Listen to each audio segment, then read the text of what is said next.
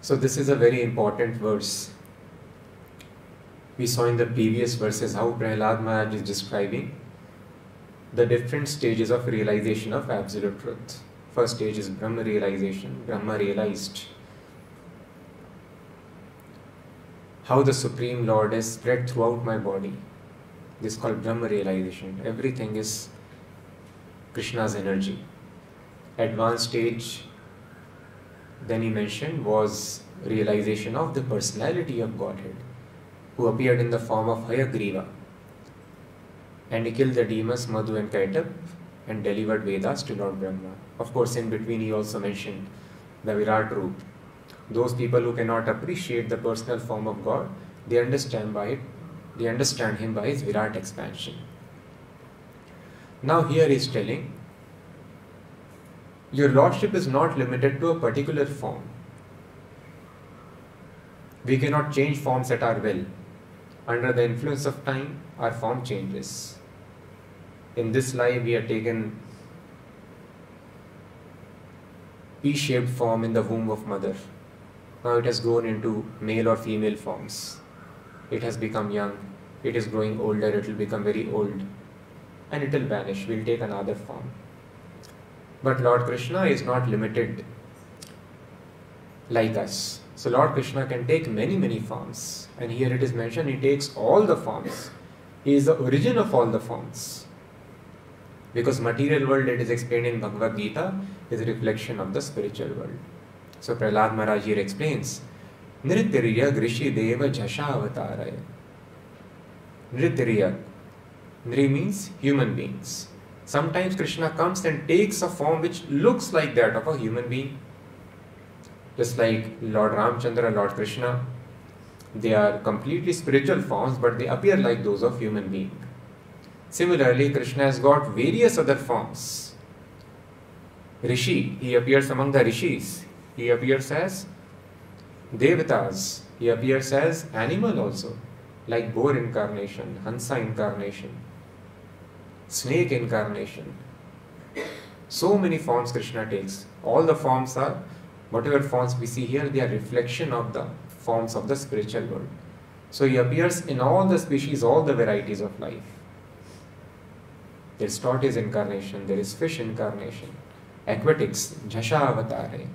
So he appears as animal, appears as aquatics, he appears in all the varieties of forms. And in Kali Yuga, he has taken a special form, and that is Channaha. Channa means it is covered. When Chaitanya Mahaprabhu he went to Jagannath Puri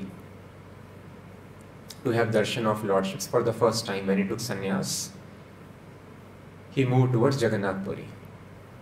His mother requested, don't, don't go to Vrindavan, at least fulfill my this last request. Stay in Jagannath Puri, which is closer to Mayapur, his birthplace, so that I can get news of your activities and whereabouts. So Mahaprabhu agreed, no problem. Jagannath Puri is as good as Vrindavan, I will stay in Jagannath Puri. So when he went to Jagannath Puri, he had darshan of Lord Jagannath in the temple, he immediately fainted.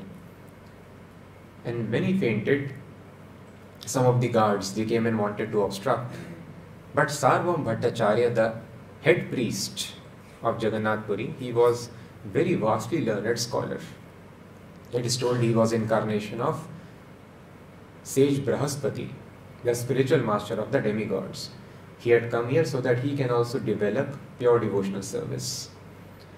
So Sarvam Bhattacharya was a very great scholar. He understood this person is not ordinary, he is Mahabhagavata, very, very great, exalted sage of Bhakti Yoga. And these are the symptoms of ecstasy. He observed how he has fainted. So, when a person advances in spiritual life, these are extraordinary symptoms of spiritual ecstasy. Once a symptom is that a person faints. So, very carefully examined, basis the injunction of the scriptures, that this fainting, all these symptoms, what Chaitanya Mahaprabhu is showing here, these are symptoms shown by Mahabhagavata, very exalted devotee. So he took Chaitanya Mahaprabhu to his home and then he was discussing about him with Gopinathacharya. Gopinathacharya was one of the associates of Chaitanya Mahaprabhu and he was brother-in-law of Sarvam Bhattacharya. So they had a very close relationship. So Sarvam Bhattacharya, the head priest, he asked Gopinathacharya, so please tell me about this sannyasi. He's a young sannyasi Chaitanya Mahaprabhu took sannyas at what age? 24 years. Very young. So he was very, very beautiful. And uh, when he came to his senses, he behaved in a very humble manner. So he was sannyasi, he was a learned scholar, but he was very humble at the same time. Usually, if people are learned, they are not able to have humility. If somebody is very humble, usually they are not very intelligent. Both these qualities are very rare, and more so when a person is physically also very attractive. So, thus Sarbam Bhattacharya became greatly attracted. His heart got moved seeing Chaitanya Mahaprabhu. He is very, very effulgent, young, very beautiful sannyasi, and he is very humble, very intelligent also. Please tell me more about him. Who is this sannyasi? So then he told, he, is, uh, he gave the details. He took initiation from Keshav Bharti. And in this way, he is a vastly learned scholar. And when he got to know Keshav Bharti, so he told his name Sri Krishna is good, but he has taken initiation from Bharti Sampradaya, which is not the topmost, second grade he considered. So he told, I can teach him Vedanta. He has taken sannyas at a very young age. Unless he reads Vedanta, his mind is absorbed in Vedanta, he will fall down. So thus I need to educate him in Vedanta. I will speak to him Vedanta and I will re-initiate him into the topmost sannyasi sampradaya. So when Gopinathacharya heard this and Mukunda Datta, another associate of Chaitanya Mahaprabhu was there with him, they became very sad that how he's talking about Supreme Personality of Godhead, that I want to reinitiate him. so then he explained, uh, my dear brother, please understand, Chaitanya Mahaprabhu is Supreme Personality of Godhead himself. He is not dependent on these exteriors, whether he is wearing white or saffron. He is sannyasi of first order or second class from whom he has taken initiation. These are all external activities. He is Bhagavan Swayam, Supreme Personality. So then he told, it's okay, I can understand he is Mahabhagavata, but why you are calling him Supreme Personality? Don't be so sentimental. And then Sarbham Bhattacharya's disciples were also there. They started debating, on what basis are you telling that he is Supreme Personality? Because Lord Vishnu is told Triyogi. Triyogi means he appears in three yugas. So Lord Vishnu's name is Triyogi. So how can you claim that he is Supreme Personality of Godhead? This is Kali Yuga, do you not know? So Vishnu is Triyogi, how can he appear in fourth yuga which is Kali Yuga? And this was a very strong argument. Lord Vishnu is actually called Triyogi. Triyogi means he appears in three yugas. So thus if a person has partial understanding of the Vedas, then a person may get bewildered by such statements and may not be able to understand completely the Supreme Personality of Godhead. So they had partial understanding of the Vedas, but the conclusive knowledge was not given to them. Why conclusive knowledge was not given to them? Because Krishna tells, Who can know me completely? Bhaktyamam abhijanati. Only a devotee can know me completely. It is mentioned in Bhagavad Gita. 18th chapter, verse number 55 I am not wrong भक्त अमाम अभिजानाति याव यश्चास्मि तत्वतः in truth तत्वतः only a devotee can know me so Krishna mentions in the beginning of Bhagavad Gita that Arjuna please understand me in truth जन्म कर्म च मे दिव्यम एवं युवेति तत्वतः the purpose of Bhagavad Gita is to make a person immortal take him out of repeated birth and death And who can attain this position? Who understands Krishna in truth. But who can understand Krishna in truth? That Krishna explains at the end of Bhagavad Gita. Bhaktya mama vijanati, only a devotee can know me. So because the followers of Sarbam Bhattacharya, they were following the process of Jnana Yoga, followers of Sripad Shankaracharya, they could not understand perfectly the supreme truth. So then Gopinath Acharya, he was also a great scholar as well as a devotee. So devotees are not sentimentalists. Their knowledge is completely backed by the Shastras. A neophyte devotee can be a sentimentalist who has a faith in Krishna, either that faith is in a very novice stage or that faith could be very strong, that is Madhyam Adhikari. But even at that stage, Madhyam Adhikari, he might not be able to support his faith with the statements of the scriptures. But advanced devotees are able to have many, many scriptural references. Then a person is eligible to become Uttam Adhikari, very exalted personality in the science of Bhakti Yoga. So Gopinath Acharya was very exalted person in the science of Bhakti Yoga. So immediately he quoted this very important verse. So in this verse directly Prahlad Maharaj is telling what he's telling Dharmam Mahapurushapasi Yuganuvrittam Channa Kalau Yat Abhavas त्रियोगो अथ सत्वम छन्ना means covered. छन्ना कलौ यद अभवस। कलौ means in this age Kaliyuga. You appeared as छन्ना as covered incarnation so therefore you are called Triyogi so you appear in all the forms in various yugas in all the yugas but you are called Triyogi because छन्ना कलौ यद अभवस।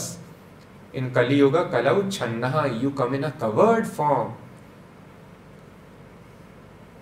And then he quoted, of course, various other references. So, of course, we can agree that uh, in Kali Yuga also incarnation will happen. But Chaitanya Mahaprabhu's incarnation or not, how to prove it? Now, for this, further references are there, he told, because you have not taken to devotional service. So, unless one takes to devotional service, either he will not stumble upon such references because scriptures are huge, or even if he reads, he will not be able to understand them.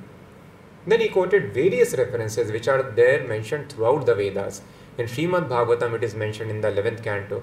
Krishna Varnam Tusha Krishnam Sangopangastra Parshadam Yajna Sankirtana Prayar Yajanti Sumedasah that in Kali Yuga, how people will, will worship, sage Nimi was explaining. He explained the different incarnations in different ages. In Satyuga, people would worship like this with tapasya, with austerities and penances. People would worship the Supreme Personality of Godhead. In Treta Yuga, they would worship by offering sacrifices, spoons, and ladles. Then in Dwapar Yuga, they will worship him as the Supreme King, deity worship. And in Kali Yuga, Yajna Sankirtana Prayaya. People will worship him by Sankirtan Yajna. Krishna Varnam, he will be always chanting the names of Krishna. So this avatar of Krishna, he will be Krishna Varnam. Always he will be taking the names of Krishna or preaching about Krishna. But his complexion will be a Krishnam. Krishna means blackish in color. That is Krishna's original complexion. But this incarnation will be opposite to black. He will be very fair colored. Sangopangastra Parshadam, he will be always accompanied by his associates. And Yajna Sankirtana prior Yajanti Sumedasah. People will worship him by Sankirtan Yajna, chanting and hearing the names of Lord. But not everyone will be able to do it. Who will be able to do it? Sumedasa. Sumedasa means those who are very, very intelligent. They will be able to worship Lord in this way, Sankirtan. So thus Chaitanya Mahaprabhu was fair colored and he is always chanting the names of Krishna. He is accompanied by his associates. And then he quoted further, it is mentioned in Mahabharata also. Lord Chaitanya's name comes in Vishnu Sahasranam also. So many references are there. Suvarna Varna Hemango. Suvarna Varna, again it is mentioned, that is, he will be golden in complexion, like a molten gold. Molten gold his limbs will be. Chandanangadi, there would be chandan over his body. Sannyasakrit Shama Shanto, he will take sannyas. Lord Krishna did not take sannyas. Lord Ramchandra did not take sannyas. Narsinghdev did not take sannyas. But it is told in Kali Yuga when he appears, sannyasakrit, he will take sannyas. Shama, he will control the senses. Shanta, he will be very, very peaceful. Nishta Shanti Prayana. So, thus, like this, so many references are there. And the direct references are also mentioned in uh, Vayu Puran, in Chaitanya Upanishad, in Atharva Ved, in Garun Puran, in Narad Puran. So, in so many Upanishads, so many Puranas, exact descriptions Shachi Garve, Purandarat, great details are mentioned. But Sarbam Bhattacharya told, because you have not taken to devotional service, there is no use of giving references to you because you will not be able to understand it. So, thus, taking to devotional service is very important. Similarly, some people who claim to be Vedantist, they claim that, of course, they did not take the name. Some of them they take the name also. Sometimes indirectly they tell. So this Bhagavad Gita of ISKCON, Hare Krishna movement, written by Srila Prabhupada, it is not exact Bhagavad Gita. And some of them they accuse that people do not give the exact meaning of Bhagavad Gita. They twist the meaning to suit their own philosophy. So they want to preach their philosophy, so they will twist the entire meaning of Bhagavad Gita. And then he tells in he quoted this person that Krishna tells in Bhagavad Gita Buddhi Yoga and it is translated as Bhakti, as devotional service. so it is told when Buddhi Yoga is mentioned, why you are translating it as Bhakti or devotional service? So you want to preach devotional service, so you are using Krishna as an instrument to preach your philosophy. Similarly, just like they were quoting, it is mentioned Triyogi. So when it is mentioned Triyogi, how you can tell that Krishna is incarnated? No, in Bhagavatam it is mentioned there is a direct shloka. That is why we have to understand not every time there are two kinds of meanings. One is called literal translation, another is called the purport of it. So we are we should be more concerned with the purport, the actual meaning, uh, rather than the literal translation.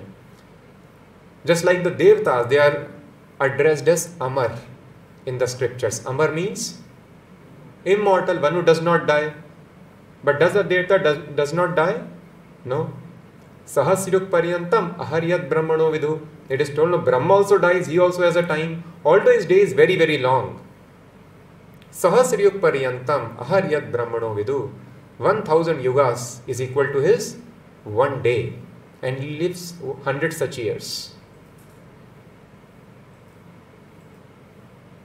Dviparardha. One parardha is 50 years of Brahma, he lives two parardhas. That is his age. But Brahma has got age. Similarly, other devtas, they have got age which is less than that of Brahma, but they have got age, they also die. So, how do we understand this? They are called Amar. Amar means in our reference, our lifespan is very, very short compared to devtas. So, compared to us, they are Amar, they are immortal. So that is why it is told Arupam, Arupaya Rupaya. Krishna is called Arupam, sometimes invisible, because he is invisible to. It is not that he is not having any form, but his, no, his form is not visible to us. So that is why he is called Arupa. To explain the God, one who has no form which you can see.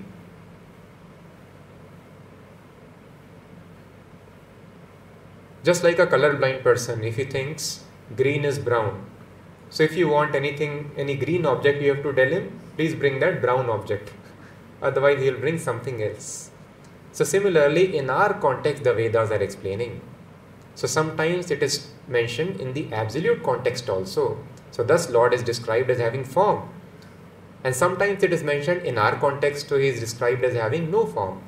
And sometimes both the contexts are mentioned in the one verse, like in Gajendra prayers, Arupaya or Ururupaya you have many many forms. You have great form and you are arupa at the same time. So in this way we have to have complete knowledge of the vedas. So not every time the literal translation should be taken. Similarly we have seen in bhagavatam few verses before brahma was addressed as aja. Aja means or swayambhu. Yes? So how do we understand both these words? One place it is mentioned Bhu, Bhu means born. How is born? Swayam Bhu, self born. Another place it is written unborn. So either a person can be born or unborn. How do we understand?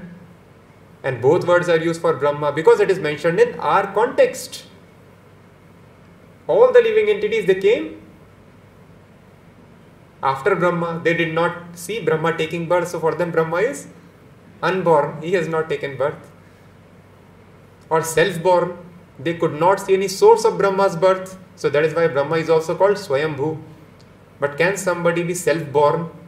Birth means it is a complicated process. A complex machine is coming out. How any machine can create its own self? For birth, parents are always required, creator is always required. Can any person take birth on his own? I created myself. So this is contradictory.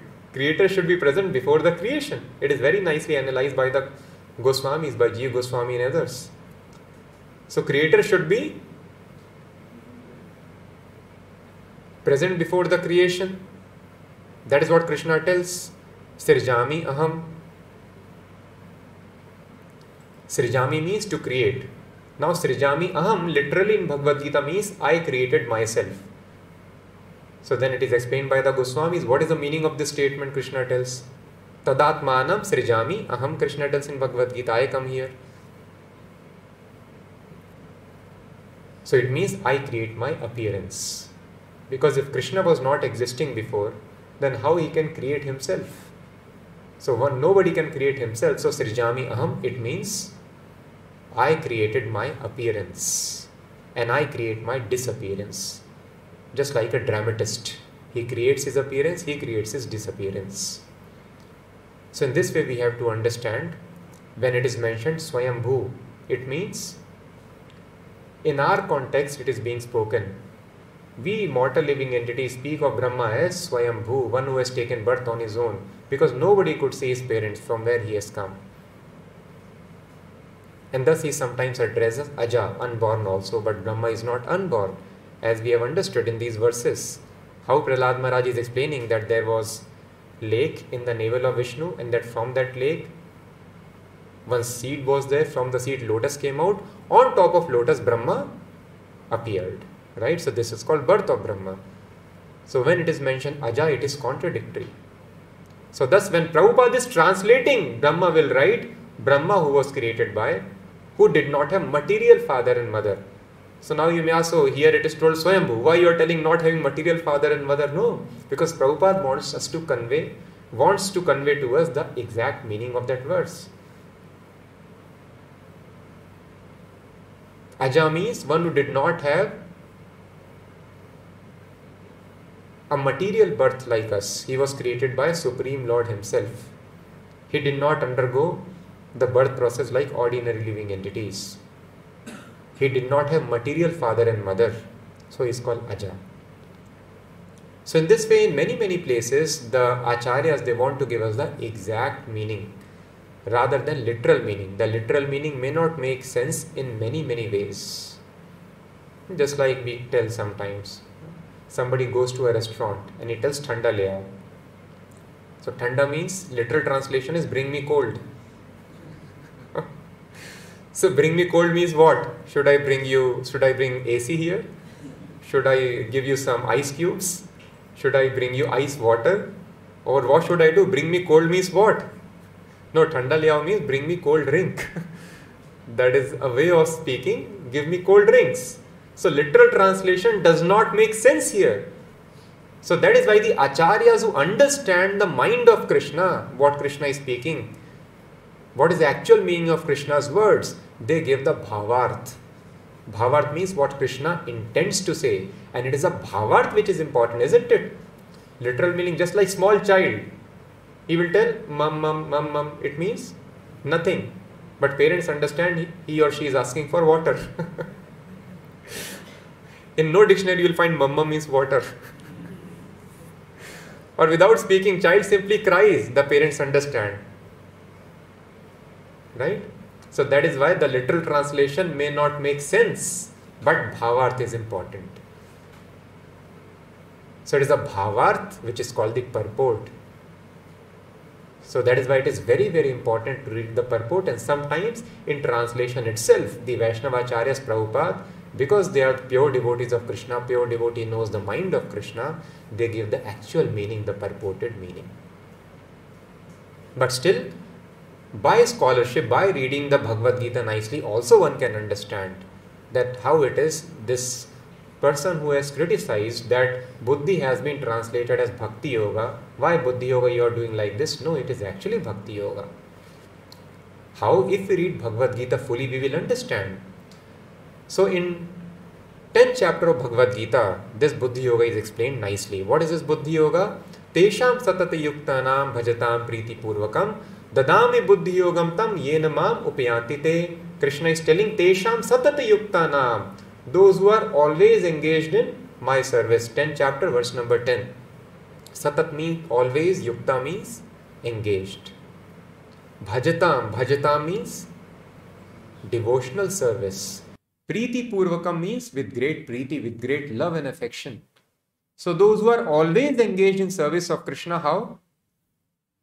Preeti पूर्वकम with great love then what happens ददामी बुद्धि योगम तम. I give them बुद्धि yoga what happens bye बुद्धि योगा ये न माम उपयांति दे come to me now in eighteen chapter of Bhagavad Gita Krishna again mention who can come to Krishna भक्त्या माम अभी जानाती यावन यश्चास्मी तत्वतः only a bhakta can know me as it is So when a person knows Krishna as it is, then what happens? Tato mam tatvato gyatva vishate tad anantaram. He enters the spiritual world. Anantar. Anantar means that world which is not destroyed, which is eternal, which is Sanatan Dham. Tato man tatvato gyatva vishate tad anantaram. He enters the spiritual world. He comes back, comes back to me. So here Krishna is telling, Bhakti amam abhijanati. Only a devotee can know me, by which he can come back to me. So thus, in order to come back to Krishna, yenamam upyanti te, one has to become devotee. One has to know the science of devotional service. Bhaktya means devotee, one who renders devotional service to Krishna. So it means this Buddhi Yoga, which is mentioned in 10th chapter, that is nothing but Bhakti Yoga. Dadami Buddhi Yogam tam yenama mupyanti te. Only a devotee can go to Krishna.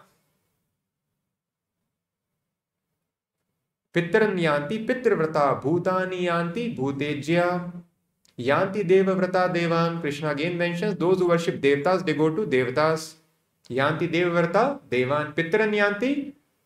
Those who worship the forefathers, they go to forefathers. Bhutani yanti bhutejya. Those worship, those who worship ghosts and evil spirits, they go to those ghosts, live with them. Madhyajinopi yanti mam. And those who worship me, they come to me. So what is this Buddhi Yoga exactly? The yoga by which in 10th chapter it is mentioned, Dadami Buddhi Yogam Tam Yen Mam Upiyanti Te, by which they can come to me. And who goes to Krishna? मदयाजिनोपि यान्ति माम मदयाजिन one worships me he comes to me so thus buddhi yoga means the knowledge the intelligence by which one can go to Krishna the knowledge of worshipping Krishna the knowledge of engaging in is devotional service so thus if a person reads Bhagavad Gita like this very clearly buddhi yoga has been explained in ten chapter in eighteen chapter also भक्त्या माम भी सो बुद्धि योग is another name for भक्ति yoga just like physics and science can be used interchangeably. Physics is another form of science. So somebody can tell, oh, here physics is written. How this person is writing science? physics is not science. Home science is only science because science word is there in home science. So that is foolishness. Such a person does not know physics and does not know science also. so physics is science, although in name it is not mentioned. So in a similar fashion, Although Buddhi Yoga means Bhakti Yoga, both terms can be used interchangeably. But then somebody may ask why the different term is coined Buddhi Yoga. Let it be Bhakti Yoga only. Dadami Bhakti Yogam Tam Krishna would have mentioned. Why this Buddhi Yoga word is mentioned? So it is explained. There are various forms of yoga. Yoga means the science of linking oneself to Krishna, to God's supreme consciousness the Supreme Personality. So it begins with Karma Yoga. What is Karma Yoga? Karma Yoga also has got various stages. So this yoga is a ladder and it is explained in 12th chapter of Bhagavad Gita. And it is mentioned by Krishna, Sankhya Yoga Prithak Bala Pravadanti Avipashchitaha. Sankhya and the science of Bhakti Yoga, they are Prithak. This is also explained by the foolish people. So foolish people tell this is separate, that is separate. It is one ladder only, one leads to another. So the beginning portion, the first rung of this ladder is Karma Yoga. Karma Yoga means Karma Yoga is also various grades. Karma Yoga is also many, many steps are there in Karma Yoga. Karma Yoga begins with renouncing the fruits of your activities. For general purpose, social work, you are not attached to fruits of your activity. You are working very hard and offering the results of your work for general welfare because you do not understand God. But when a person advances, then Krishna mentions in second chapter, this initial stage of Karma Yoga is also mentioned by Krishna. Sarva Karma Phala Tyagam Tyaga Shantir Anantaram. At least you leave the results of your activity, then you will be very, very peaceful. Only with a peaceful mind, a person can come to the stage of sanity, Gyan Yoga.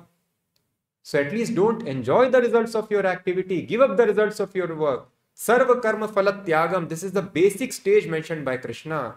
Give up the results of all your works. And when a person gives up the result for work, he may advance to the platform of knowledge. And that is called Gyan Yoga. Also, that is the beginning of Gyan Yoga. Beginning of Gyan Yoga is a person understands that I am not the body he starts realizing I have done so much of action for my enjoyment, but I have not got satisfaction in my life. So who am I? In this way, when he starts cultivating knowledge, what is truth of life? From where have I come? So cultivating knowledge of the absolute truth, trying to research about what is truth in life, what will satisfy me, this is called Gyan Yoga, beginning of Gyan Yoga. And then when a person advances to understand that, oh, Krishna is the absolute truth, then that is advanced stage of Gyan Yoga. When a person cultivates knowledge about Krishna, he wants to understand about Krishna, he reads the Vedas just to understand Krishna. This is the most advanced platform of Gyan Yoga. Trying to read the Vedas by reading about Krishna, they want to understand the supreme truth, approach the supreme truth. So when a person wants to cultivate Gyan to approach the supreme truth, that is called topmost stage of Gyan Yoga to approach Krishna. And then when he realizes that Krishna is the ultimate objective of all yoga, he is the supreme personality, origin of the whole world, universe. He is my eternal relative. Only by satisfying him, I can be satisfied. But still the person is attached to certain kind of activity here. That person is called topmost karma yogi.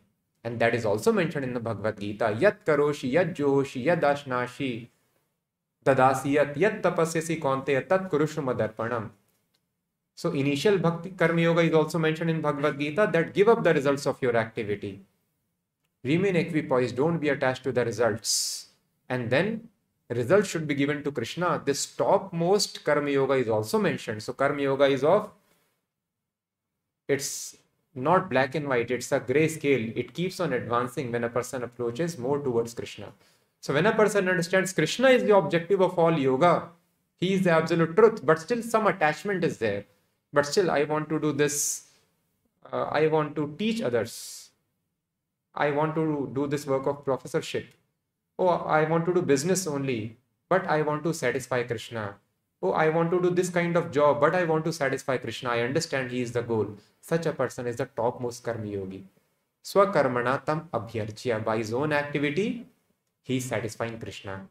This is the ultimate stage of karma yoga. And this is bhakti yoga also. This is beginning of bhakti yoga also because the person is rendering service to krishna the topmost stage of Gyan Yoga, when a person is reading Vedas to understand Krishna, is Bhakti Yoga also, because he's trying to understand Krishna. At the same time, it is Gyan Yoga because that is not pure Bhakti Yoga. What is pure Bhakti Yoga? That is Buddhi Yoga. Shravanam Kirtanam Vishnoho Smaranam Pada Sevanam Archanam Vandanam Dasyam Sakhya Matva Simply chanting and hearing about Krishna, thinking of Krishna, offering prayers to Krishna, worshipping Krishna, engaging in service of Krishna. So, this service is different from Karma Yoga. Karma yoga is also serving Krishna, but a person is attached to certain kind of activity. But bhakti yogi or buddhi yogi, he is not attached to any kind of activity. He can do whatever is required to serve Krishna. That is called dasyam, serving Krishna completely. Archanam, Vandanam, ready to carry out any order of Krishna. So then it is no longer karma yoga, it becomes dasyam, bhakti yoga, pure bhakti yoga. Sakhyam, acting as friend of Krishna, Atmanivedanam, complete surrender. This is called bhakti yoga. So a person is not surrendering himself completely like Bali Maharaj did. He surrendered everything. Person is not doing that. He cannot offer everything to Krishna. He is not chanting and hearing the names of Krishna. He is not always thinking about Krishna. He is not worshipping the deity of Krishna. He is not serving the lotus feet of Krishna, Pada Sevanam. But he is trying to read about Krishna. Who is Krishna? He wants to understand how he is absolute truth. Then he is called a Gyan Yogi. But because he has understood, objective is to understand Krishna, but he's still trying to use knowledge to understand him, path of Gyan, he is called Gyan Yogi.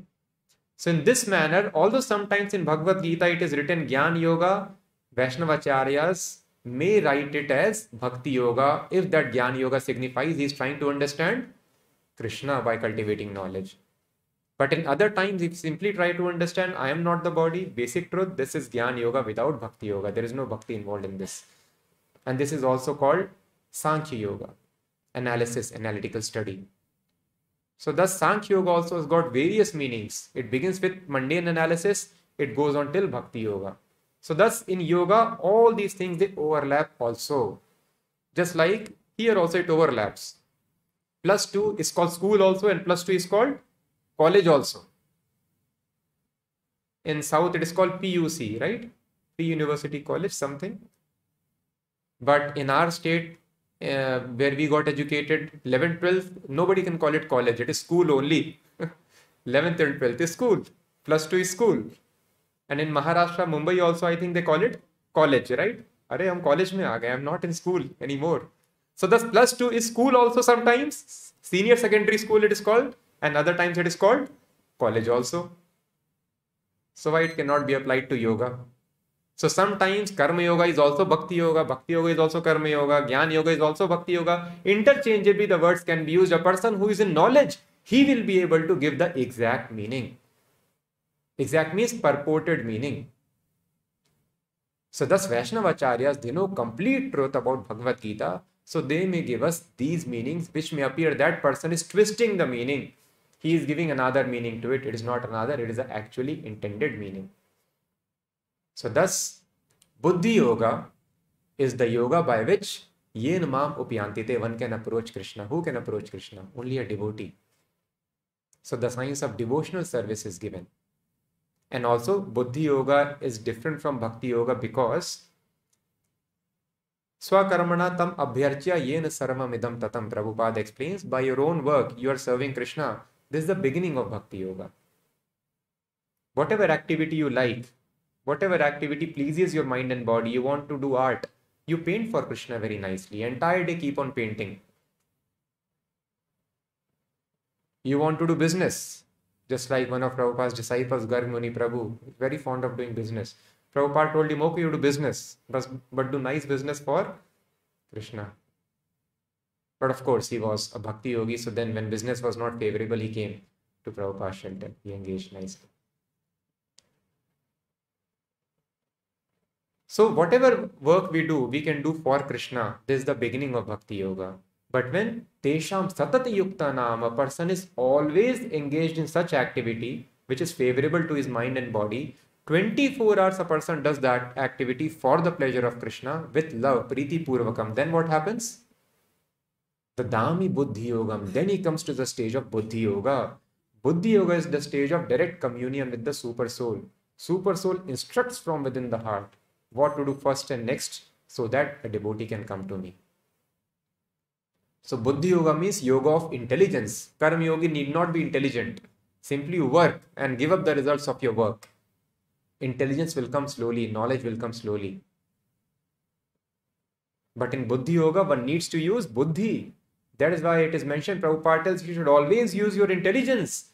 whether this activity I am doing for Krishna or this is sense gratification. It is not easy. Sometimes, in the name of Krishna consciousness, we might be doing sense gratification.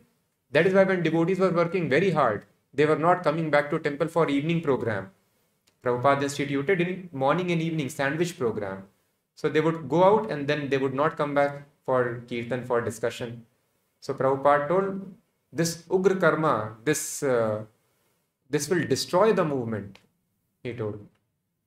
Nobody has intelligence. You are not interested in Krishna Katha. This sense gratification, Prabhupada used the word sense gratification. They are working for Krishna. They are not keeping any money in their pocket. They are going to collect funds so that temple can be constructed for Krishna. But no. Prabhupada told this sense gratification, if you do, then this will destroy this, this will dismantle the structure of spiritual life. Why sense gratification? Because I have competitive spirit. So uh, even though I may not use the money, but collecting money also gives some pleasure. Competing with others, I collected more than him. That also gives pleasure. Speaking to people, convincing people also gives pleasure. So, thus, I am thinking I am serving Krishna, but inside these motives can be there in the heart. I may get prestige among the devotees. I am a top collector, or I I am able to convince others I want to do more than other person, other devotee. These competitive spirits, desires can be there for mundane,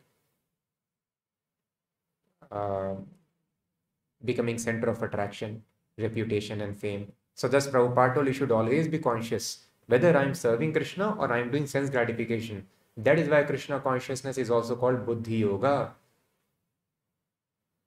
So, simply fighting is not Buddhi Yoga fighting for Krishna, always thinking of Krishna with great love. That is called Buddhi Yoga. So that is why it is called Yoga of Intelligence. Always a person should discern whether I am doing sense gratification or I am. Thus, when the devotees wanted to chant entire day, Prabhupada told, don't do this, go out and work hard for Krishna.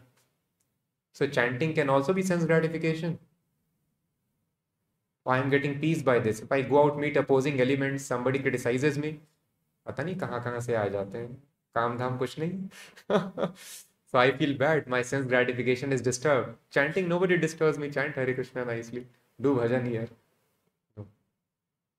So thus, we that is why Prabhupada tells Krishna consciousness is also called Buddhi Yoga. One should always use Buddhi. How to use, how to use it in Krishna consciousness.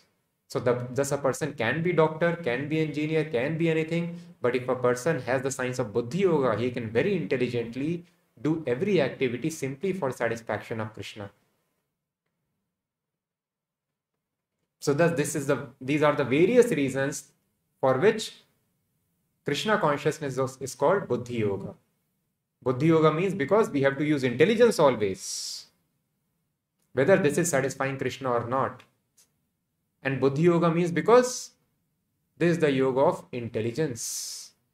Buddhi Yoga means intelligence is given, Buddhi is given from the heart. Krishna tells how to act in this manner so that you can come towards me. So, because intelligence, Buddhi is given by Krishna, that is why it is also called Buddhi Yoga. This Buddhi takes us to Krishna. Now, how it is different from Gyan Yoga? Gyan Yoga also appears to be like Buddhi Yoga. No, in Gyan Yoga, there is no activity for serving Krishna. Person simply wants to read the Vedas to understand Krishna. And Buddhi Yoga means activity. Fight for Krishna, cook for Krishna, read for Krishna, preach for Krishna, do everything for Krishna. Activity is involved. So when there is activity involved, person is actively engaged, it is called Buddhi Yoga. So that is why the Karma Yoga is also called Buddhi Yoga if it is done for Krishna. So thus we have to understand with the help of the pure devotees, as Krishna has told, only Bhaktyamam, pure devotee can know me perfectly. He can understand my instructions. So that is why we should not get disturbed when we see such meanings. Just like the disciples of Sarvabhauma Bhattacharya, they got disturbed seeing the word Triyugi. But they understand Triyugi is explained because of a particular reason. What is the reason? Channa kalau yat abhavat. Because in Kali Yuga, incarnation is covered. That is why. So literal meaning should not be taken. Triyugi means In other, in three yugas, Krishna asserts that I am the supreme personality of Godhead. But in Kali Yuga, Krishna does not assert himself that he is supreme personality of Godhead. That is why he is called Triyugi. So that is why all the Vedas we have to read under the guidance of pure devotees because they only understand the conclusive knowledge of the Vedas. And then this person also criticizes that why the devotees of Krishna are always singing and dancing uh, where this process is mentioned. So just to give some references, there are unlimited references. We cannot go, we can keep on discussing two, three days, just the references of singing and dancing, how this is the most powerful process explained by Krishna to approach Krishna. But we will take references from Bhagavad Gita, which everyone knows is bona fide, everyone believes in it, and Srimad Bhagavatam, which is a conclusive literature of all the Vedic knowledge. Nigam kalpataror galitam phalam. Nigam means Vedic knowledge is called Nigam. And kalpataru means this Veda, Vedic knowledge is also called desire tree. Desire tree is a special tree which fulfills all your desires. So thus, whatever desires you may have, if you go to Vedas, Veda give directions. You want wealth, do this thing. You want children, do this. You want good husband, do this. You want wife, do this. You want to defeat, kill your enemies, do this. You want to go to this planet, do this. You want to have this power, do this. So it is called Kalpataru. Whatever desire you have, it will be fulfilled through the Vedas. So Nigam Kalpataru, the Vedic knowledge which is compared to desire tree, Galitam Phalam, the most important, although trees entire existence is very useful, trees bark, root, twig, branch, leaves, everything is used by us. But the most important part of tree is fruit. And what is the fruit of the tree of Vedic knowledge? That is Srimad Bhagavatam. Nigam kalpataror galitam phalam. And which kind of fruit is best? The ripened fruit. So Bhagavatam is not ordinary fruit, but ripened fruit, which is a purpose, prime purpose of planting a tree. So thus the purpose of all Vedic knowledge is Srimad Bhagavatam, Nigam Kalpataror Galitam Phalam.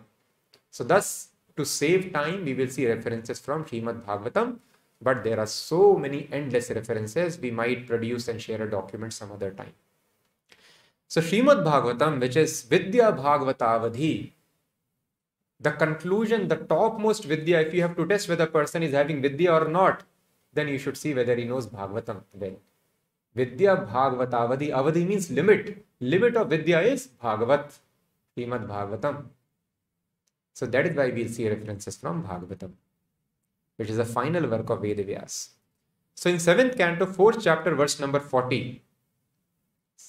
7th canto is the canto from which we discuss today's verse. Today we discuss 9th chapter. This is from 4th chapter. Hiranyakashipu terrorizes the universe. In 40th verse, it is mentioned uh, for YouTube devotees, we will share all these verses in the description. You can go and check always after the class.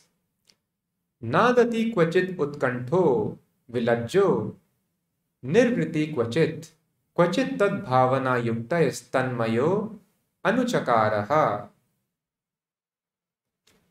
नादती means exclaims loudly क्वचित उत्कंठो sometimes उत्कंठ means very anxious विलज्जो नृत्यति क्वचित without any shame dancing so translation is sometimes upon seeing the supreme personality of godhead Nadati kvachit, Prahlad Maharaj would loudly call in full anxiety, Utkantho. He would loudly call the name of Krishna in full anxiety. He sometimes lost his shyness, Vilajjo, in jubilation, and began dancing in ecstasy, Nrityati kvachit. Nrityati, exact word is used. And who danced? Prahlad Maharaj. Well, greatest authorities of Vedic knowledge are mentioned. They are called Mahajan. Swayambhu, Narada, Shambhu, Prahlada. One of them is Prahlad Maharaj, topmost authority of Vedic knowledge. And what he is doing? Nrityati Kvachit. He is Nrityati. He is dancing. The purpose of reading all Vedas is he can dance for Krishna and sometimes being fully absorbed in thoughts of Krishna, he felt oneness and imitated the pastimes of the Lord. So these are the activities of most exalted devotees. Then it is mentioned in 8th canto of Bhagavatam, 16 chapter, verse number 57. Diti wanted to have a powerful son who can avenge the death of Hiranyaksha. So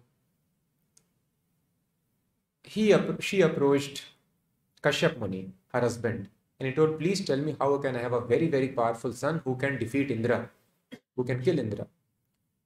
So then, uh, husband, uh, now he's father of both demigods and demons. So he thought, How can I grant her a son which will kill my other sons? So, what to do now? But she is insistent. So then he told, Okay, let me engage her in worship of Vishnu. Anybody who worships Vishnu, he becomes purified in the heart completely. So then he gave him the process of Payovrata sacrifice, a unique kind of worship by which Vishnu becomes very quickly pleased. So anybody who wants to have nice children are supposed to follow this Payovrata sacrifice. So we had uh, devotees, Shiva, if he's hearing this lecture. So he shared with us that how when he approached doctor, doctor told, your wife has got some biological defect in her womb and she can never bear children and I also have the same problem, so you should not hope that you will have children. So then he told me we became hopeless, what we can do. But then because he had read Bhagavatam, so both of them, husband wife, they executed this Payovrata as it is mentioned here. And then she was able to bear child. And the doctor became surprised. what did you do? It was impossible. I did complete analysis. And thus his parents and uh, they were not favorable to devotional service. What you are doing this Hare Krishna always, not eating onion, garlic, doing all these things, all of them became favorable because you know this uh, surpassed the biological laws. How is it possible? So just it happened a couple of years ago. So anyway, so this Payovrata was recommended to her. And one unique portion of this Payovrata is mentioned here. Nrityavaditra Gitaischa Stutibhi Swastivachakai Karyet तत्कथाभिश्च पूजा भगवतो अन्वहम नृत्य वादित्र गीत नृत्य means dance every day from pratipattu trayodashi one should continue the ceremony to the accompaniment of dancing singing the beating of drum so the drum beating mridanga playing that we do that is also as per bhagavatam kashyap muni recommended to diti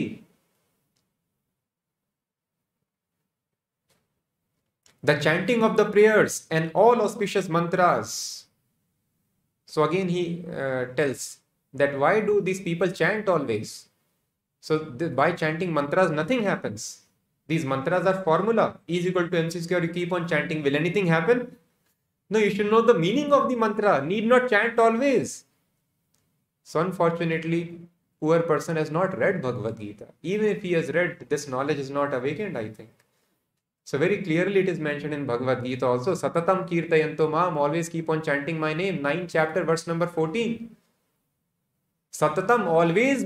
So the symptoms of Mahatmas, great souls are described.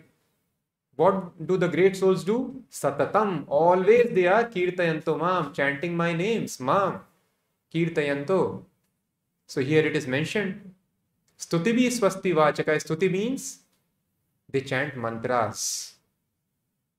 Swasti Vachakai means they offer prayers. So they are always chanting mantras. Mantras have to be chanted. And then it is mentioned, Nritya Vaditra Gitaischa. They will do dancing, they will do singing, they will play Vaditra musical instruments, beating of drums. So this Nritya Vaditra, it's a very scientific process by which actually Diti got very exalted sons, the Maruts. So this is mentioned throughout the Bhagavatam. Then in 8th canto, 21st chapters, when Bali Maharaj was arrested by the Lord, you know, he, Vaman Roop he took incarnation and then he arrested Bali Maharaj. Brahmadayo Lokanatha Swanathaya Samadrita. Now Brahma and everybody has assembled. They have come to the place now. And how? Brahma. Brahma means he has given us the Vedas, the Vedic knowledge. Nobody knows Vedas better than Brahma. So how Brahma and other Devatas, how do they worship Supreme Lord? तोय समर्हणय स्रग्भिर दिव्य गंधानुलेपनय धूपैर दीपय सुरभिभिर लाजाक्षत फलांकुरय स्तवनैर जय शब्दश्च तद्वीर महिमा महिमाकितये नृत्यवादित्र गीता शंक दुंदु भी निस्वनाय है शंक दुंदु भी दंक शंक the conch that we blow that is also part of devotional service explain in Bhagavatam that is done by Brahma also नृत्य नृत्यवादी वादित्र गीताश्च they are again the same word is use नृत्य वादित्र they are dancing and they are playing musical instrument Gita they are singing the glories of the lord Dhupay Deepay Surab Surabhibhir. They are offering dhoop and deep, incense and lamp. What we do, the same thing what we are doing. This was done by Brahma and other people. So whatever we are doing in Krishna consciousness, this is exactly mentioned in the Vedas, throughout the Vedas. So Brahma is also singing and dancing. Who are you to tell that why do these people sing and dance? So they know how best to please Krishna. So to please Krishna, Vamandev, they are singing and dancing, offering him dhupa and deepa and prayers. Then again it is mentioned in ninth canto of Bhagavatam, 10th verse, 10th chapter, verse number 41. Pastimes of Supreme Lord Ramchandra are mentioned. So here it is mentioned when Ramchandra came back after great many years of exile, what is the situation of the Ayodhya Vasis? धुन्वंत उत्तरा संगान पतिम वीक्ष्य चिरागतम उत्तरा कोसला माल्ये किरंतो नंद्रतुर्मुदा The citizens of Ayodhya, upon seeing their king return after a long absence, Patim Vikshya Chiragatam, offered him flower garlands, Kosala Malyaye, waved their upper cloths, and danced in great jubilation. Kiranto Nandratur Muda. Muda means great jubilation. Nandratur. They danced, waving their upper cloths in great jubilation. So to please Lord Ramchandra, they are dancing to please Vaman Dev, they are dancing. Brahma is dancing. Ayodhya Vasis are dancing. Everybody is dancing. Prahlad Maharaj is dancing. Swambhu, Narada, Shambhu, topmost Mahajanas are dancing. Then again, 10th canto of Bhagavatam, 13th chapter, verse number 51. So, this is the context where Brahma stole the calves and coward friends of Krishna. Then Brahma sees what is happening in the world actually. Atmadi stambh paryantay मूर्ति मध्य चराचरय नृत्य गीतादि अनेकार है पृथक पृथक उपासिता again the word is used नृत्य गीतादि अनेकार है नृत्य गीतादि all beings both moving and non-moving from the four-headed lord brahma down to the most insignificant living entity had taken forms and were differently worshipping those vishnu murtis according to their respective capacities with various means of worship such as dancing and singing so everyone from brahma to small insignificant living entity they had taken various forms and they were Worshipping, how they are worshipping? Anekar hai by various means. And the main means of worship are Nritya Gita by singing and dancing. So singing, dancing, everybody is doing from Brahma to insignificant living entity.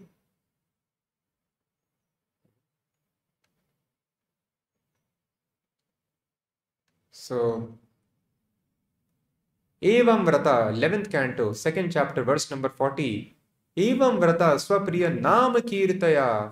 And what kind of kirtan? Specially nama kirtan is mention here नाम kirtan is very important एवं व्रता स्वप्रिय नाम कीर्तिया जातानुरागो द्रुत चित्त उच्चय। हसति अथो रोदिति रौति गायति उन्मादवन नृत्यति। लोक बाह्य। The situation of top most transcendentalist is mention in 11th canto the top most spiritualist what does he do So it is told the topmost transcendentalist, Evam Vrata Swapriya Nam Kirtaya. He chants the holy names of Krishna. And by chanting, doing this Nam Kirtan, especially, what happens? Jatanurago, Druta Chitta Uchchaye. He de- develops anurag. Anurag means attachment for Krishna. Druta chitta, his heart becomes very soft. And with this softened heart, what happens? Hasati, atho, रोदिति रवति गायति। He sometimes laughs he sometimes cries रोदिति। गायति he sometimes sings उन्माद ब्रन नृत्यति लोक बाह्य। नृत्यति ही डांसेस इन ग्रेट उन्माद great jubilation so he sings any he dances the top most transcendentalist by doing nama kirtan या नाम संकीर्तन। So thus Krishna tells you, chant my names. In third chapter, I think verse number 40, it is mentioned. All third chapter is Karma Yoga. So Krishna is telling, Yagyarthat karmano anyatra loko yam karma bandhana. All the work should be done for yajna. Yajna means Vishnu. Yagyomai Vishnu. All we all the work should be done for Vishnu, the Supreme Personality. Okay, no, no, you are twisting the meaning. Again, somebody can tell. Okay, you take literal meaning of yajna. Yajna means sacrifice. All the work should be done simply for sacrificing. This very important statement. This is the beginning of spiritual life. One should work not to enjoy the money which he is acquiring by that work but all the money should be given up entirely. Yagyarthat karmano anyatra. If you do not do that what will happen? Karma bandhana one will get entangled in karma bandhan whatever work you have done it will bring reaction good or bad repeated birth and death will happen. So sacrifice the results of your work. Then you are free. Yagyarthat karmano anyatra lokoyam. So purpose of all work is yagya or sacrifice. Now sacrifice is of various kinds. Which is the topmost sacrifice?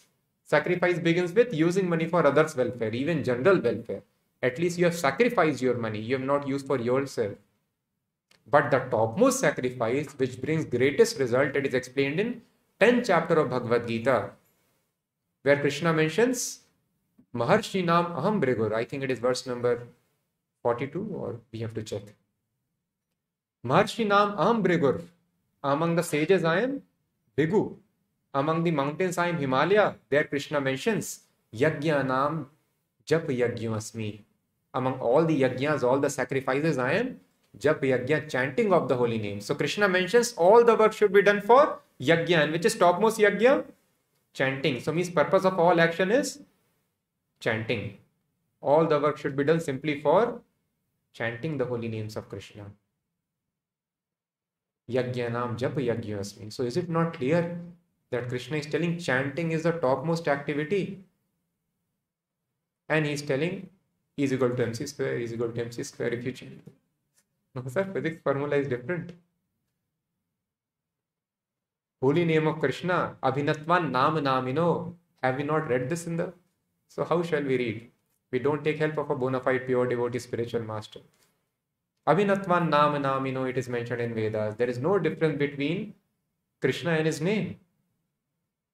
All the potencies of Krishna are invested in his name. Nam Namakari Bahudha Nija Sarva Shakti. Krishna's name is Krishna himself. So by chanting the name of Krishna, the devotee feels same ecstasy. It has the same effect as meeting personally Krishna. So thus very clearly it is mentioned. So the process which we are following, it is very, very bona fide. It is strictly we have discussed as per Bhagavad Gita, as per Srimad Bhagavatam, as per the Vedas. And all the great saints have demonstrated this thing. Prahlad Maharaj danced, Brahma danced, Tukaram danced, Mirabai danced, Chaitanya Mahaprabhu danced, Goswamis danced, Narsi Mehta danced. Everyone has danced and they have sang because this is the bona fide process. So, thus we have understood the meaning, literal meaning may not be taken, just like Triyugi, literal meaning should not be taken because Krishna does not assert his identity. That is why Krishna is called Triyugi. So we have to take the real meaning, which we can take only by approaching the person who is a perfect Vedantist. Vedaischa sarve aham evivedyo. What is Vedanta? One who knows Krishna. Vedaischa sarve aham evivedyo. From all the Vedas, I am to be known. So one who knows Krishna, he is the person having topmost knowledge. He know the, knows Vedas completely. And who can know Krishna? Only a devotee can know. So that is why, in order to understand the Vedas nicely, one should take shelter of pure devotee of Krishna. So this is also very important because we have understood how people are great scholars, but they are not able to understand these things. Why? Buddhi Yoga is not there. So in order to have Buddhi Yoga, what we are supposed to do? Tesham satati yukta nam bhajatam priti purokam. So any kind of activity that we want, we can engage in that activity. Prabhupada tells we are not here to stop the people. We are not telling you stop your industries tomorrow onwards. You stop your schools, colleges tomorrow onwards. Arjun also thought, Krishna is telling me to stop fighting. So he told Krishna, if I have to do buddhi, then let me stop fighting. So buddhi yoga does not mean stopping fighting. Buddhi yoga means yes, whatever activities you are doing, engage nicely in the service of Krishna with great love. And then Krishna will give knowledge and intelligence from the heart how to approach him further. Dynamically, instructions will be revealed from the heart. Just like the bird gets instruction from the heart how to make nest, and it goes and sits on top of eggs. Unless the bird sits, chicks will not come out. Who gives this knowledge to the birds? Paramatma is giving. So Paramatma will give us knowledge from the heart. This is called Buddhi Yoga. So thus I request it is very important that 24 hours, whatever activities we do, we are not supposed to stop, but please offer the results of those activities for Krishna. Do it for Krishna. Then direct guidance will be there from the heart. All the questions of philosophy will be answered from the heart all the doubts will vanish and very swiftly we will make progress towards Krishna. So with this we will end. Any questions? Yeah.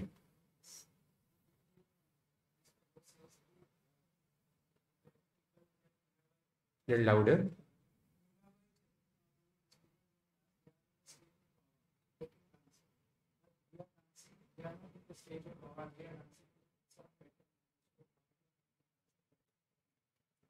Okay, so uh, you have heard this statement from him? Okay, so he's telling uh, one person, or maybe the same person, who accuses the devotees of singing and dancing. He's telling Chaitanya Mahaprabhu, Mirabai, they were on the stage of Bhava, so they were dancing. Why you are dancing and singing? You are not on that stage. But no, here it is mentioned that uh, Devahuti was not on the stage of, sorry, Diti. Diti was not on the stage of Bhava. She was having various other emotions. She was in anger. She wanted to rather kill the Devatas. This was her Bhava. But she was also recommended to follow the same process to sing, dance, and play musical instruments. And Chaitanya Mahaprabhu himself has given us this process that you sing and dance.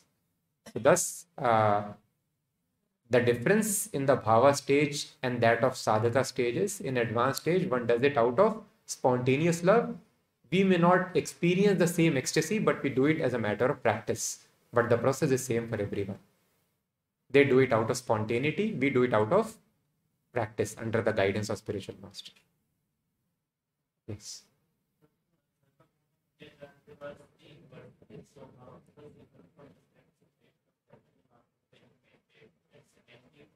Uh,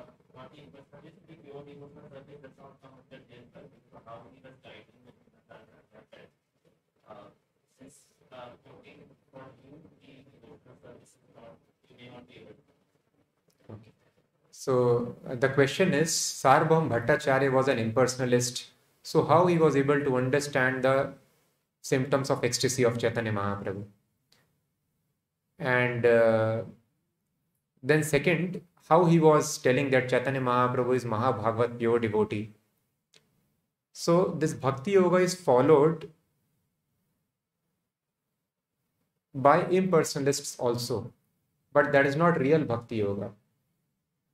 So Bhakti Yoga has to be there everywhere. Without Bhakti, nobody can become successful.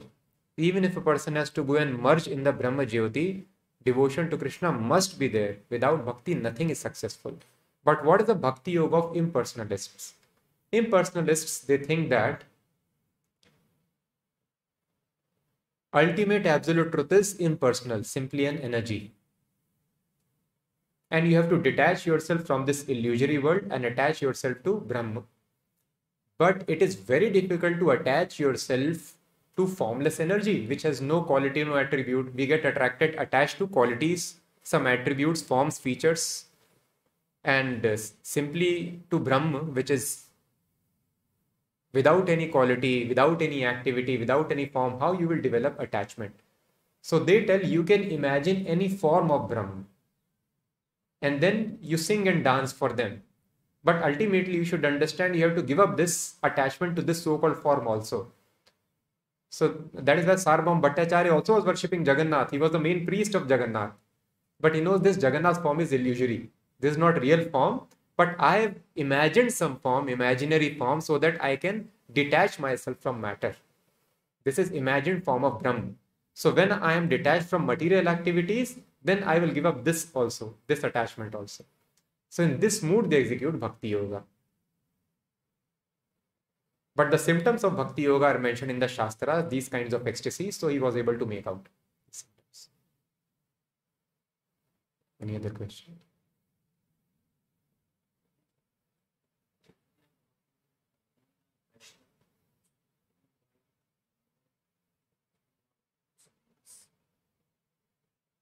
Please come again. Chaitanya Mahaprabhu being devotee, why he took?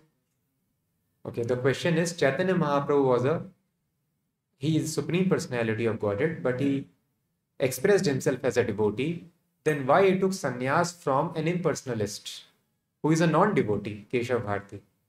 So Keshav Bharti, uh, it is told the understanding usually had become at that time, it is explained in Chaitanya Charitamrita, that sannyasi means Mayavadi sannyasi, a person who wears saffron. Because Vaishnava sannyasis, they were not taking saffron.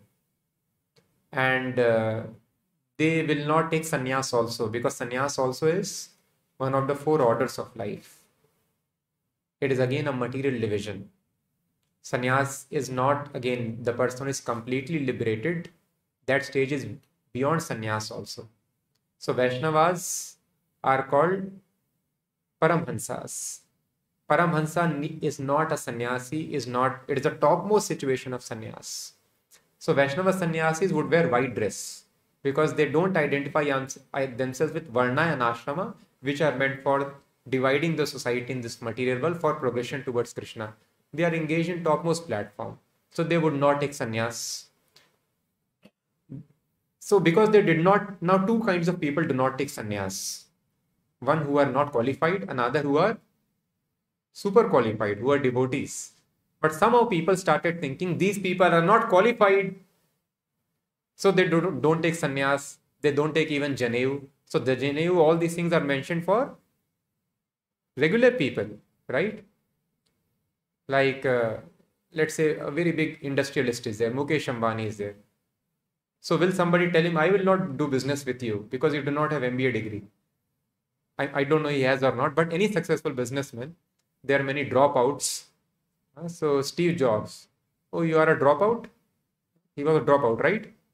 So he will tell no you don't have degree i will not do business with you.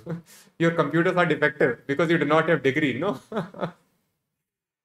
because he's able to make computers very nicely, he need not take any degree. Degree is meant for ordinary people.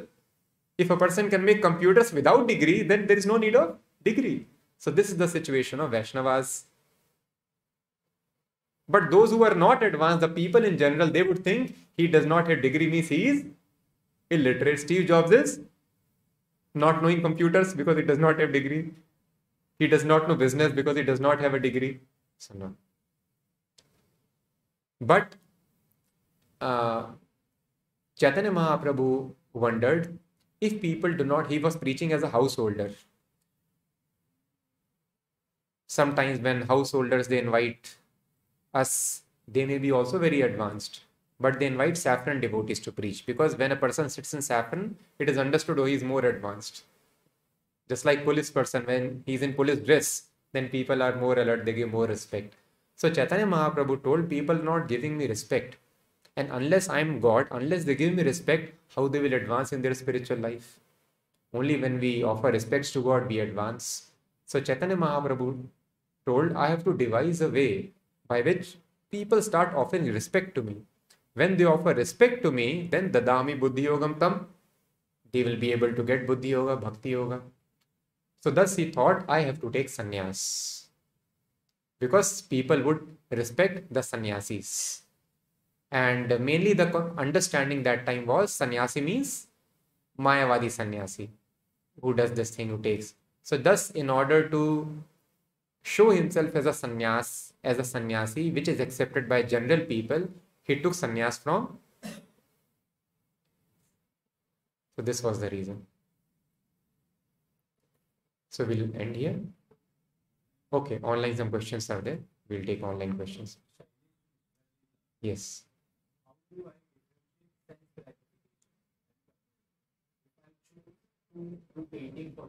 Yeah. How do I differentiate? What kind of yoga? Yes.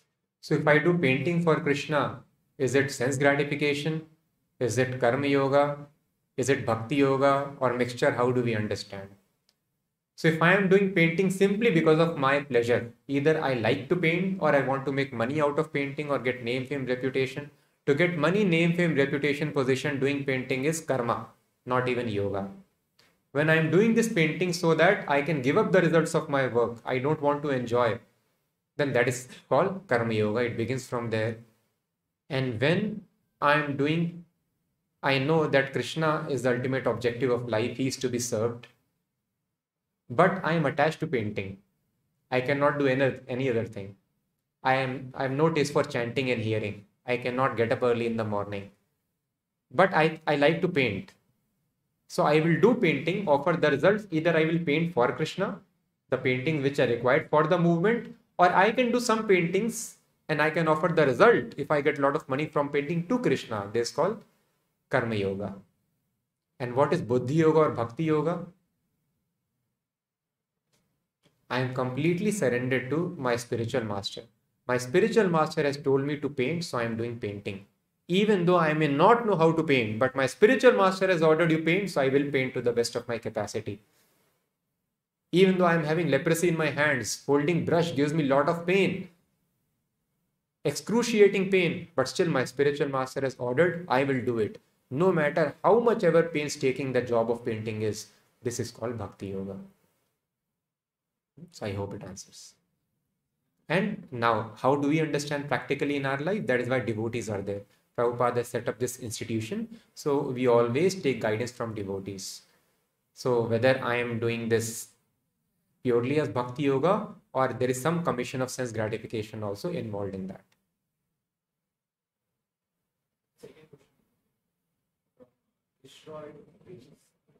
Can we use product like to make yoga or not? Because some of the plastic contains animal Okay, so this question is not related to today's discussion. We will take in some other occasion. So now time is also up. Anything related? Yeah. Okay. How to offer to Krishna. If someone is doing business, yeah. then shall he offer 100% profit? How should it be done? So the question is, how can we offer the results of our activities to Krishna? If a person is doing business 100% of the money which he gains should be offered to Krishna. How do we understand? so, yes, the description in the Vedas is 100% should be offered to Krishna. If any portion you keep to yourself, then that brings karma, you get entangled. But then we are not so advanced in this Kali Yuga that we can offer 100% to Krishna. And uh, especially if we are having household life, then what do we do? Because I have to take care of my family members also. So as much as is required just to upkeep the family members, that much money can be kept just for maintenance. What is maintenance? That much food which is required for a healthy living, not for luxury. Well, let me have very expensive ice cream. Let me have nice dry fruits every day. Let me eat somewhere. No. Basic food which is required for a healthy body because with healthy body we can approach Krishna. So that much money you can keep for eating basic living basic house is required, basic furniture is required. If you want to read Bhagavatam, always if you keep in your hand, there may be pain, so you can have a desk. But chair is not required. So Prabhupada was sitting on the floor always and doing this thing. Of course, if you have pain nowadays in Kali Yuga, we don't have practice. You can use chairs if required. But don't go for very, very expensive sofa just to show others that see I'm, uh, see my emerald sofa or ivory sofa or gold sofa. That is not required. So just for keeping body healthy, minimum furniture, minimum house, minimum clothing, need not show a brand to others. So that much which is required for minimum maintenance that can be kept. So in this way, one can offer the results of one's activities to Krishna. But this also very exalted people can do. So for ordinary people like us, uh, the acharyas have given discount. Just like it is told, Satatam Kirtayanto. Always we have to chant the holy names of Krishna. But for us, discount is there. You chant 16 rounds minimum, you will be successful. Similarly, Sarvalabdharpanena cha, entire thing has to be given up. There is a Parikshit Maharaj gave up everything. His wife, children, his clothes also. And then he went to Bank of Ganges. But for us, discount is given in Kali Yuga. Okay, 50% you give up. Balance I will take care, Acharya certainly. I will satisfy Krishna. so thus now if you want to satisfy Krishna, it is very easy. Simply 50% we give up to Krishna minimum, then it will be more if we give it is better. Krishna will be more pleased. But minimum 50% also if we can offer to Krishna, then we are doing good karma yoga. So we'll finish. Thank you so much for hearing. ग्रंथराज Shrimad Bhagavatam की जय जगत गुरु श्रील प्रभुपाद की।